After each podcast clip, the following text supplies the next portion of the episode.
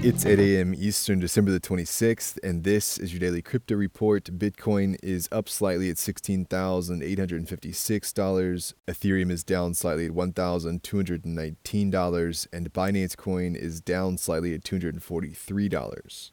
What works so well that it's basically magic? Bitcoin mining, USDT in the top three. What about selling with Shopify?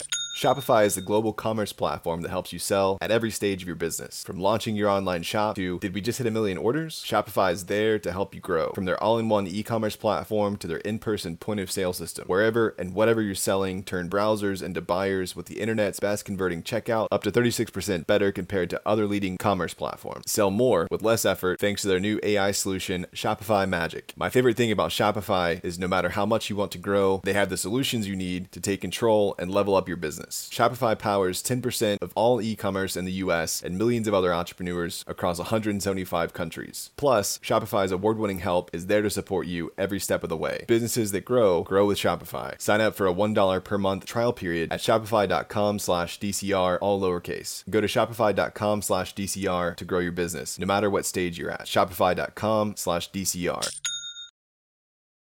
Well, the hash rate for Bitcoin dropped 30% due to the Arctic storm in the US as thousands of homes and businesses across the nation were without power. It's a big issue because the US accounts for the biggest share of Bitcoin's global hash rate, at least 37%. Major mining firms released statements and plans detailing their work to help stabilize the electrical grid.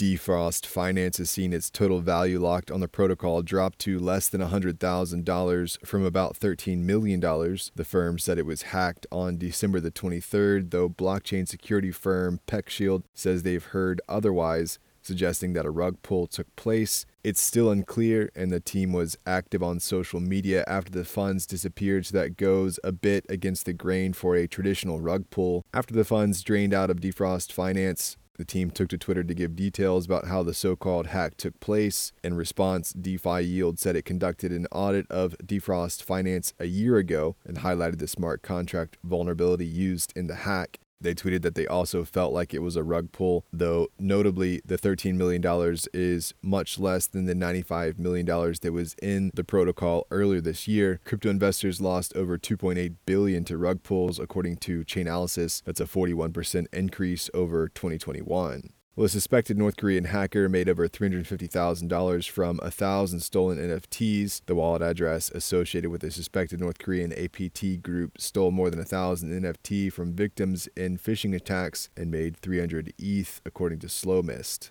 Bitcoin companies have closed out the year with over $4 billion in debt after a borrowing spree in 2021. A fourth of that sits with Core Scientific, which has already filed for Chapter 11 protection. The second hardest hit is Marathon Digital, but Marathon is reportedly not in danger of going bankrupt.